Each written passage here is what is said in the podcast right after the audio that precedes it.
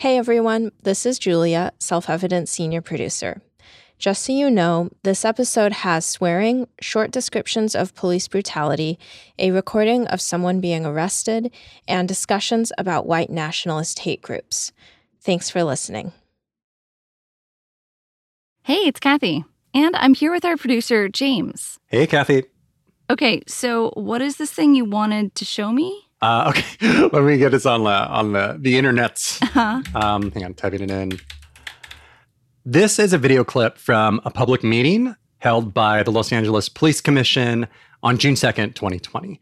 The secretary of the commission will call people in the order in which they appear, and we will stay until we hear everybody who has expressed an interest in speaking. This was during the peak of police brutality against protesters Mhm. who were themselves rising up all over the country to oppose police brutality against Black Americans. Yeah. Chief of Police, following the report of the Chief of Police, we will take public comment. Chief, Sure, thank you. And this morning, our efforts were to focus on tragic death of George Floyd and the aftermath of that, the civil unrest that we're in the midst of. And after the first big wave of protests, the LA Police Commission set up like an open mic for Angelenos, which ended up going on for over seven hours. strength. And today, I, what I'd like to do is is listen more than talk. Hello, can you hear me? Hi, yes. Black Lives Matter defund the police. I find it disgusting that the LAPD is slaughtering peaceful protesters on the street. I had two friends go to the protest in Beverly Hills a couple days ago, and the protest was peaceful until the police showed up with their excessive violent force, shooting rubber bullets and throwing tear gas. Is this what you think of protecting and serving? Because I think it's bullshit. Fuck you, Michael Moore. I refuse to call you an officer or a chief because you don't deserve those titles. You are a disgrace. Suck my dick and choke on it. I yield my time. Fuck you. Thank you. Juan Ramirez, followed by Alana Spar. Okay, wow. All right, so I yield my time guy does have a name, Jeremy Frisch, and this was like my top number one most favorite moment of 2020 really? for a couple reasons. You have a favorite moment? Because 2020, it's hard to choose a favorite moment. Oh my god. Well, you know, in the garbage fire, the moment that I clung to Got and it. come back to is uh, I yield my time. One of the reasons is that when cities and states started going on lockdown, these local public meetings, which used to be done in person and then documented for folks to reference later, all of a sudden they were happening live, like online for anyone to see from anywhere in the country who had an internet connection. yeah, I think, you know, now that you mention it, looking back, I feel like one of the reasons that we saw so many people get involved in politics for the first time was that during that part of the pandemic, a lot of them were cooped up at home and, you know, watching all these scenes of police brutality unfold online. And they just couldn't take it anymore. That actually brings me to the second reason that I still come back and watch this clip like once a month because it's a reminder, right? Like during the summer of 2020, so many people were activated. They had these moments of clarity where they could see what was wrong with our society. They could recognize that there was a deeper history here and start looking for ways to show up. And just following that energy led me to another public meeting in Bloomington, Indiana on June 15th, 2020. I'm angry about the tone policing that's been happening, telling people that they're reacting emotionally when racism and white supremacy have been long standing, ongoing issues. invariably what we see when you say diversity is we see 50 shades of white we see people who are willing to go to extraordinary lengths to accommodate what other white people feel and think all of the white voices that are on this committee are not capable of stewarding this town. You have done nothing to help this community. Okay, what's this meeting about? I'm guessing the police. Actually, even though this meeting happened in June 2020, it was really just the latest chapter in a fight that had been going on over something else. Because years ago, not months, not weeks, years ago, the farmers market board was made aware that Nazis were selling at the market. What? Yeah, that's the sound of over 150 people who were very upset about the Bloomington City Farmers Market. And this is a fight that really blew up in 2019 when one of the farmers in the market was revealed to have ties to a white nationalist organization, turning the farmers market into a battleground for racial justice and public accountability. Okay, well, in case you needed any more proof that food and race and politics are all connected, this is Self Evident, where we tell Asian America stories to go beyond being seen. I'm your host, Cathy Erway, and to kick off our new season, we have this two part story from James and our team. Where we find out what happened when activists tried to get a farmer with ties to a white nationalist hate group kicked out of the market. And then, when the elected officials in charge refused to do that, took matters into their own hands.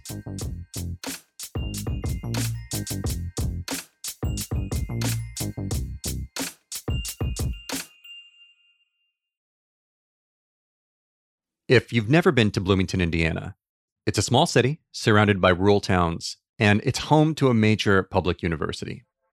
According to census data from 2019, Bloomington is about 82% white, 4% black, and 10% Asian, with about a third of that 10%, including Asians from abroad, studying or working at Indiana University. Bloomington's elected officials are mostly white Democrats, the mayor of Bloomington, John Hamilton, actually ran unopposed in his most recent general election. But Indiana's state government is dominated by white Republicans. And the state was actually once home to one of the largest branches of the Ku Klux Klan in American history. So, over the years, the liberal folks in Bloomington have called their town a blueberry and a bowl of tomato soup. Abby Eng, who had moved to Bloomington to pursue her PhD, started to dig under the surface of that phrase after Donald Trump was elected president. I think a lot of people, including myself, felt a little bit responsible because we'd taken a lot of stuff for granted. And so it, it was definitely a moment of being jolted out of complacency, and I realized that the world was different than what I had assumed. But it's kind of shocking how quickly, when you drive just outside the city limits, you see a Confederate flag what goes through my head is that's not a safe space. That makes me wonder like if I knock on this person's door, what's going to happen to me? Abby also felt marginalized and tokenized as an East Asian woman getting her PhD in English literature at the university. I did not find academia a particularly welcoming space, and I still don't. There is this sense of a fierce competition and the sense that you can't really truly trust other people and that people are more likely to throw you under the bus. So I wanted to make sure that people found some sense of community and didn't go through what I was going through. And it seemed clear to me that I wasn't going to be able to find that space unless I made it myself. So Abby went hard into political action, volunteering for groups like Indivisible, the National Organization of Women, and the Monroe County Democratic Party. She was just starting to become more of a local leader when she heard some disturbing news. After vandals targeted a synagogue in Carmel, Indiana over the weekend, the act received national attention, and now folks are asking lawmakers to take a stand. In 2018, a young white man named Nolan Brewer painted Nazi flags and iron crosses on the wall of a synagogue north of Indianapolis. And he was actually trying to firebomb the temple with homemade napalm when law enforcement showed up to apprehend him. When Brewer was interrogated by the FBI, he told them he was also a member of a group called Identity Evropa, an organization designated by the Southern Poverty Law Center as a white nationalist hate group. They're also known for spreading a mantra that you might recognize. You will not replace us! You will not replace us! You will not replace us! You will not replace us! You will not replace us! All of this coincided with a leak of over 770,000 private chat messages between Identity Evropa members from the previous year and a half. And those chat messages included a lot of racist statements. During that same time period, Identity Evropa had also posted flyers on the doors of non white faculty at Indiana University. And when a district court document, including a transcript from Brewer's interrogation, was leaked, it included a detail about how he joined Identity Evropa, including a face to face meeting with a nice couple for dinner. He'd met someone named Sarah and Doug. That's Abby, who was digging into the details. And then accounts from other farmers started to emerge saying, oh, yeah, we remember these people tried to radicalize and recruit members of our farming community, and we've tried to complain about the recruitment efforts to the Bloomington Farmers Market before, saying that this really makes us feel unwelcome. And it's always been kind of, we've always felt that we've been dismissed. A local black farmer named Lauren McAllister was one of the people who'd been speaking up about this. January of 2019 was the beginning of the loudest rumors that I had heard about Sarah Dye and her participation in a white supremacy group. Lauren was in touch with families in the farming community in and around Bloomington. That's how she knew Sarah Dye, who was also known online by the name Volk Mom, which she would admit to the Bloomington Herald Times in 2019. You gotta remember, like, there are only so many people who are farming. This was somebody who, if I needed soil, if I needed advice about plants, if I needed weaving tips, it's somebody I would have texted, somebody I would have called to ask. I would have advocated for her small farm. Lauren says that in 2018 and 2019, more than one farmer warned her in private to stay away from Sarah and her husband Doug for her own safety. I'm hearing from white people the same story that like they come over, we're having dinner, and then all of a sudden the story, the conversation shifts dramatically, and they're saying things like interracial dating is wrong, how the Holocaust wasn't real, how this identitarian group was not white supremacy. In most reporting about this alleged recruiting effort, these stories are treated as rumors, putting the burden of proof on Lauren. Lauren tried to connect me with the farmers who were telling her about being recruited by Sarah, but they refused to talk to me, apparently because they didn't want to be part of any controversy. Anyway, Sarah's alleged activities as Volk Mom, like recording a podcast episode about how homesteading is her white ancestral faith, and that the alt right is rooted in nature, took place outside the farmer's market but her visibility as a farmer lined up with efforts by Identity Evropa to change its name to the American Identity Movement and make their vision of white nationalism more acceptable in mainstream culture. People would say, Oh, but her eggplants are really tasty. Like she's got some of the best vegetables. Abby decided to get involved when she realized that most locals in Bloomington weren't hearing the same alarm bells in their heads when we think of a white supremacist, we think of the KKK. We think of disenfranchised young white men in their parents' basements who don't have a job. I've had people come up to me and say, you know, like she just looks too nice to be a white supremacist. And it, don't you think it's a little bit sexist to go after a woman in that way? Oh, she's a mother with children. They don't see that this is all part of the recruitment thing is have a white supremacist be wholesome and approachable. And so a lot of our work was trying to tell people that white supremacist organizing is actually really dangerous business. And it's something that we have to take seriously because it could lead to other forms of violence. So Abby picked her battle. In June of 2019, she wrote a letter to the Farmers Market Advisory Council, co signed by 230 Bloomington residents. The letter presented research linking Sarah Dye and her husband, Doug Mackey, to Identity Evropa, and asked the council, and this is a quote from the letter, to make it clear that hate and intolerance has no place in our town. Abby thought that removing Sarah from the market would be a no brainer. But no, what happened was the Farmers Market Advisory Council said they didn't have the ability to make decisions about this issue the mayor said that he condemned white supremacy, but we also need to respect their freedom of speech. That choice by the council started to reveal other ways that the market hadn't historically lived up to its mission of being welcoming and inclusive. Here's Lauren McAllister, the farmer we heard from earlier. So then I dive even deeper and I say, why can't we kick them out? And I find out there there aren't any provisions. There aren't any safeties for the vendors. There's no protocol. There's no restorative justice. There's not even a punitive measure except for the point system.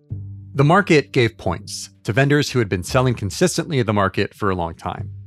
The system rewarded those longtime farmers with a preferred choice of where to set up their stands and the ability to transfer their points to a spinoff of their original business.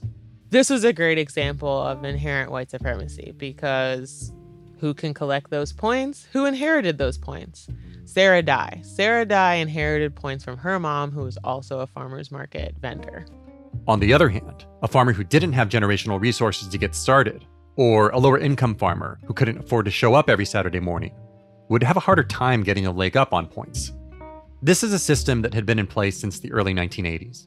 So, of course, they're creating a space for them, but that's not their job, actually, right? Like, their actual job as city officials is to serve everyone in the community. And they make zero strides to do that. The city would hold multiple meetings to hear criticism from the community, including Lauren, but for Lauren, it was just one more example of how the Farmers Market Advisory Council wasn't prepared to question their own practices, how they had to be challenged for anything to change. It's your failure as an employee. It's literally your job, and you can't even create programming so that emerging farmers join the farmers market? Why do I pay you? How is this possible that anyone pays you to be so mediocre? I have to say, I'm not too surprised. Yeah, I was wondering about that. Like, what do you think of this as a food writer? Well, so when it comes to farming in America, like if you look at the data, 95% of what the census calls farm producers in the US are white. So You mean the vast majority of farm owners are white? Because I'm assuming the vast majority of farm workers right, are, right, are not. correct. So farm workers are not, and actually, even though American agriculture, as we know it, owes so much to slaves and their descendants and indigenous people, Latinx people, and also Asian American people. You know, it's not a surprise, but it's still kind of a slap in the face to get these reminders about how much power white Americans have in these really basic systems. But at the same time, it's like everything's fair. We play by the same rules. So, Yeah, meritocracy, you know, our favorite subject. Right. But I mean, like if you look at the way the city responded to that letter from Abby, the the priority there isn't, wow, a lot of our residents feel unsafe from white nationalism, right? It's instead, actually, we have to protect free speech. So the right to free speech really is a red herring because governments in America have the power to restrict speech on public property. And in a practical sense, the Bloomington City Farmers Market already had some well established norms. There was a space in the market called Information Alley, which was like this designated area where people were expected to take political conversations. And at the same time, it wasn't like Sarah Dye and her husband were parading around the market with an American Identity Movement banner. So the critical question isn't do you support free speech? Do you oppose free speech? It's a way tougher question. What do you actually do when the presence of perfectly nice people in the town square normalizes the activities and the ideology of a white nationalist hate group? Hey everyone, I'm Rekha, the audience manager at Self Evident. You probably know that our show is independently made and we depend on support from our listeners to bring you these stories. In fact, this year, an anonymous listener from our community pledged a $100,000 matching donation to help us do the work. That means every dollar you donate to Self Evident right now has double the impact. All donations are tax deductible. So if you're excited about the newest season of Self Evident, please press pause, go to selfevidentshow.com slash supporters, and make a contribution to making our work sustainable. Thanks so much for building with us. I'm Cathy Erway. This is Self Evident. And our producer James is about to tell us what happened after grad student Abby Yang and 230 other Bloomington residents wrote to their Farmers Market Advisory Council and realized that the city wasn't going to remove Sarah Dye's stand from the market. After that letter basically got dismissed, it felt like we needed to have a more organized effort in the community to bring attention to these issues of white supremacy. We realized we needed to draw more explicit links between why this nice white farmer lady is actually more dangerous than she appears. At this point, Abby was really mm-hmm. tapping into her skills as a scholar. She was publishing reports on the American Identity Movement, and a mix of Indiana University students and other Bloomington residents started helping her out. As this group grew, Abby gave it a name No Space for Hate. They started handing out flyers next to the main entrance to the market, encouraging shoppers to boycott Sarah's business. And so that's where the shit melon thing came from. The what melon thing? you, know, you know, it's an heirloom variety. You know about food. Haven't you heard of the shit melons? No, I was not yet aware of the Nazi shit melon varietal, but okay. So, All right. That's from a social media post by No Space for Hate. It has a drawing of a watermelon and the words, Don't buy Nazi shit melons, referring, of course, to Sarah's farm. The field got flooded, and according to different farming regulations, you're not supposed to sell melons or vegetables from a flooded field because it can have harmful bacteria and other things in it. And so we're like, okay, if you're looking for a reason to avoid the vegetables other than for the reason that they are white supremacists, then what if the melons have been soaking in a field that has animal poop in it? That was Abby's approach. Make it impossible to think about Sarah without thinking of the word Nazi. The American identity movement is so good at branding because they're trying to give the impression that white supremacy is just another view out of many and that it's a way to legitimize it. This is why, if you search for the American identity movement, you'll see this talking point come up over and over again, which is they argue that they're not white nationalists, they're not white supremacists, they're identitarians. Mm-hmm. And you also find that, generally speaking, white nationalist and right wing groups often get fixated on this idea that they're protecting America from Antifa. Uh, sure. Okay. There we go. Right. Okay. So, deep breath for anyone who hasn't thought about this for a minute. Antifa is short for anti fascist. You've probably seen images of Antifa activists at a protest dressed in black. Mainstream media has often referred to Antifa as if they are an organized group, making it seem like all Antifa are violent, while right wing media has repeatedly painted so called Black Bloc Antifa protesters as a left wing terrorist organization. Some Antifa folks have engaged in violence, particularly against white nationalists and right wing groups, like when local Antifa brawled with alt right demonstrators at UC Berkeley, or a man in a black hoodie punched alt right leader Richard Spencer in the head when he was giving an interview.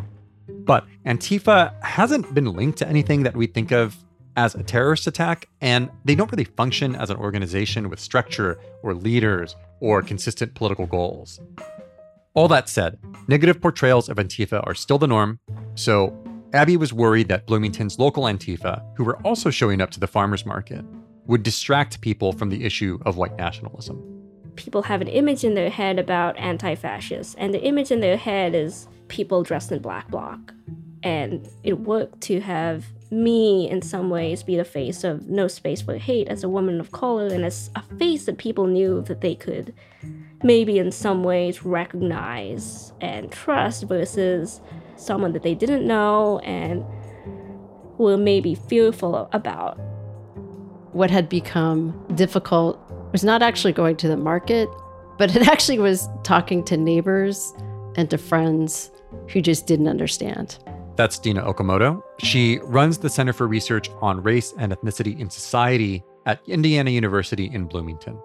People were talking about Antifa, how they were the problem.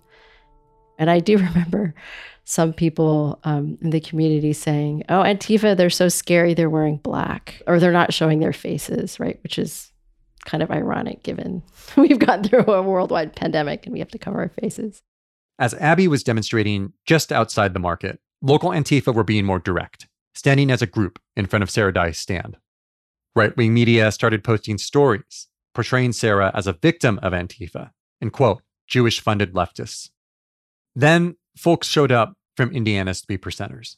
That's a patchwork of anti government, anti left wing activists who have a tendency to form militia groups, some of whom have committed terrorist violence, like bombing a mosque in Minnesota in 2017. And that was the situation on July 27th, 2019, when another Asian American woman from Indiana University decided to force the city's hand.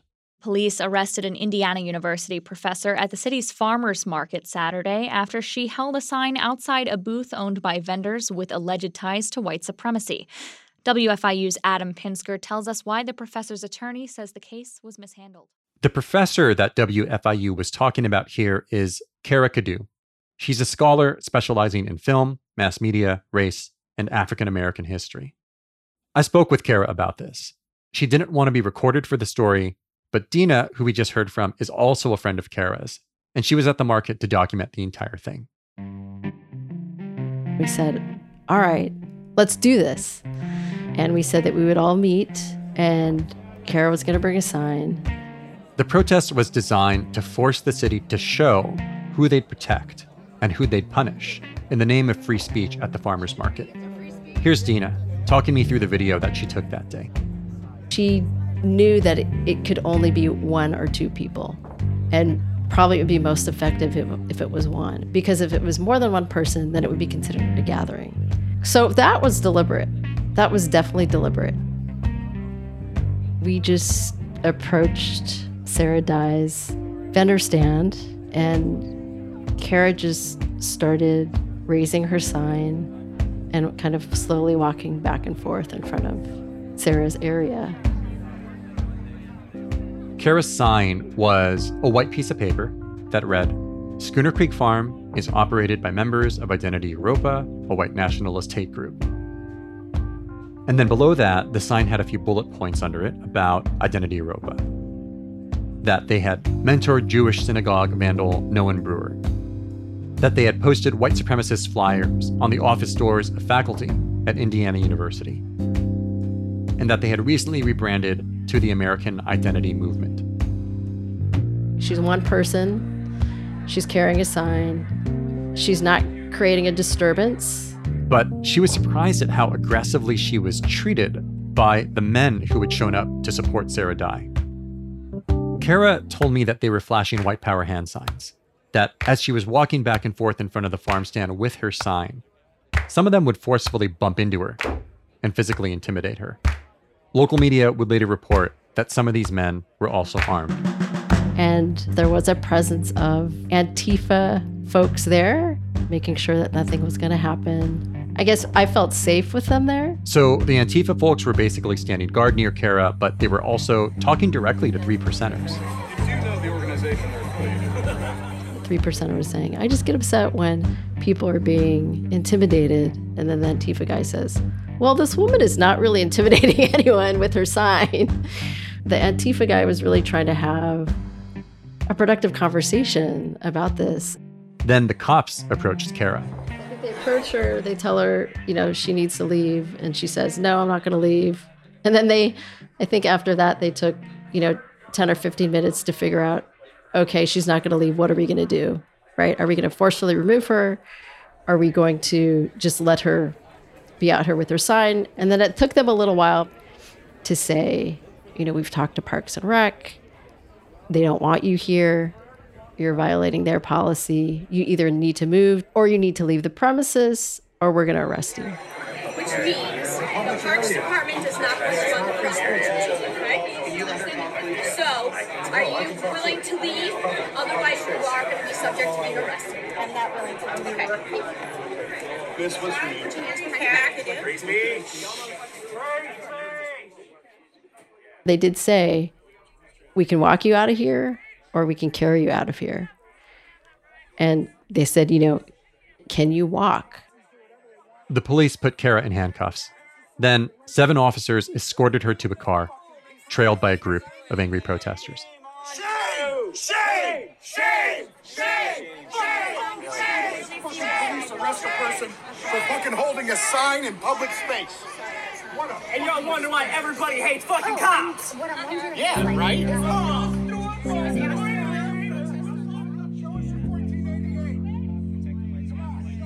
I was very concerned about my friend a- and about, you know, the larger problems that this represented, right? The larger problem of arresting a protester instead of really trying to think about the systemic problem and what Sarah Dye represented. So what, so what about the human barricade of the old white men that were like blocking off? Why didn't they get arrested? Because they didn't have a fucking sign. Because they didn't have a sign?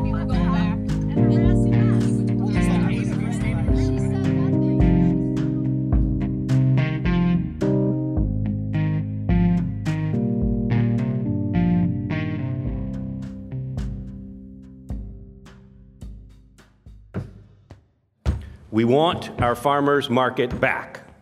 John Hamilton, the mayor of Bloomington, shut down the city farmers market for two weeks.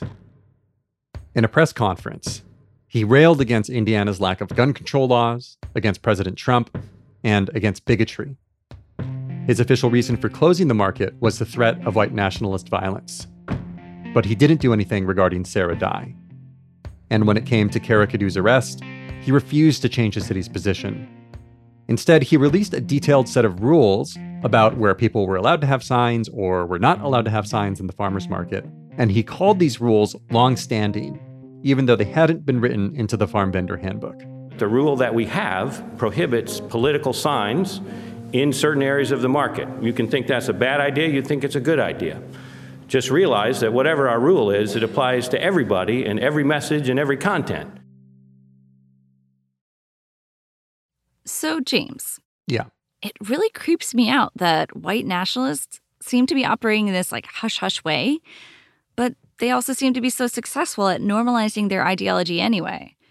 And then the mayor and the city are so caught up in having a rule against signs, but it's like, what about the actual danger of white nationalists? Yeah, right. I mean, you got to remember this whole fight started when people learned that a young man in their community had been recruited by white nationalists and then he tried to firebomb a synagogue. So those recruiting conversations were happening. They're likely still happening online in people's homes. Uh, yeah, that's scary to imagine. Yeah.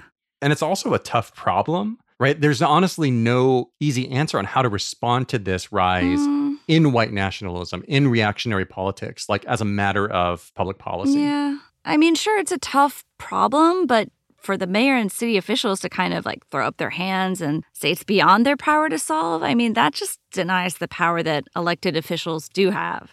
For white people in power, this is supposed to be the time to do things that aren't status quo, Mhm. you know, even if it makes them uncomfortable. So in Bloomington, the mayor was denouncing white nationalism, the alt right, or whatever you want to call them. But it seems like the city just decided to, you know, declare themselves a neutral party. Yeah, the mayor said that the city's top priority was to protect public safety, but I, I think their top priority in their actions was to protect the farmers market shopping experience. But then, even to do that, it's like they're policing free speech in a public space and, you know, even free speech against hate. So I hate that. Can I say that? Am I allowed? Oh, calm, I don't know. Calm down, calm, calm down, Cathy. I gotta let me check the self-evident advisory council rulebook. All right. Well, while you're doing that, I have one more question. Okay. So, a lot of these protests at the farmers market seem to be organized by Abby Ang and No Space for Hate. And then there was Antifa. But Cara Caddoo, the woman who got arrested, was she a part of either of these groups? Uh, no, actually, she wasn't. Okay, so let me guess. The next thing that happened after the arrest was that everyone in town banded together and shut down white nationalism in Bloomington for good, right? Uh, not exactly. Okay. Uh, to explain why, we're gonna need another episode.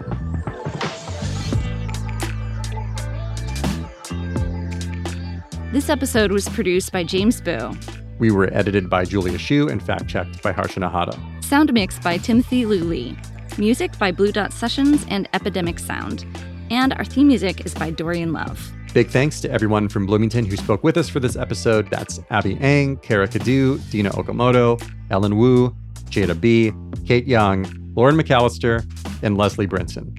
Self Evident is a Studio to Be production. Our executive producer is Ken Ikeda. This episode was made with support from PRX and the Google Podcast Creator Program. And of course, our listener community, which you can join at selfevidentshow.com slash participate.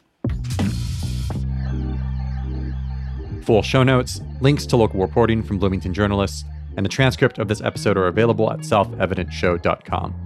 You can follow us on the socials at Self Evident Show.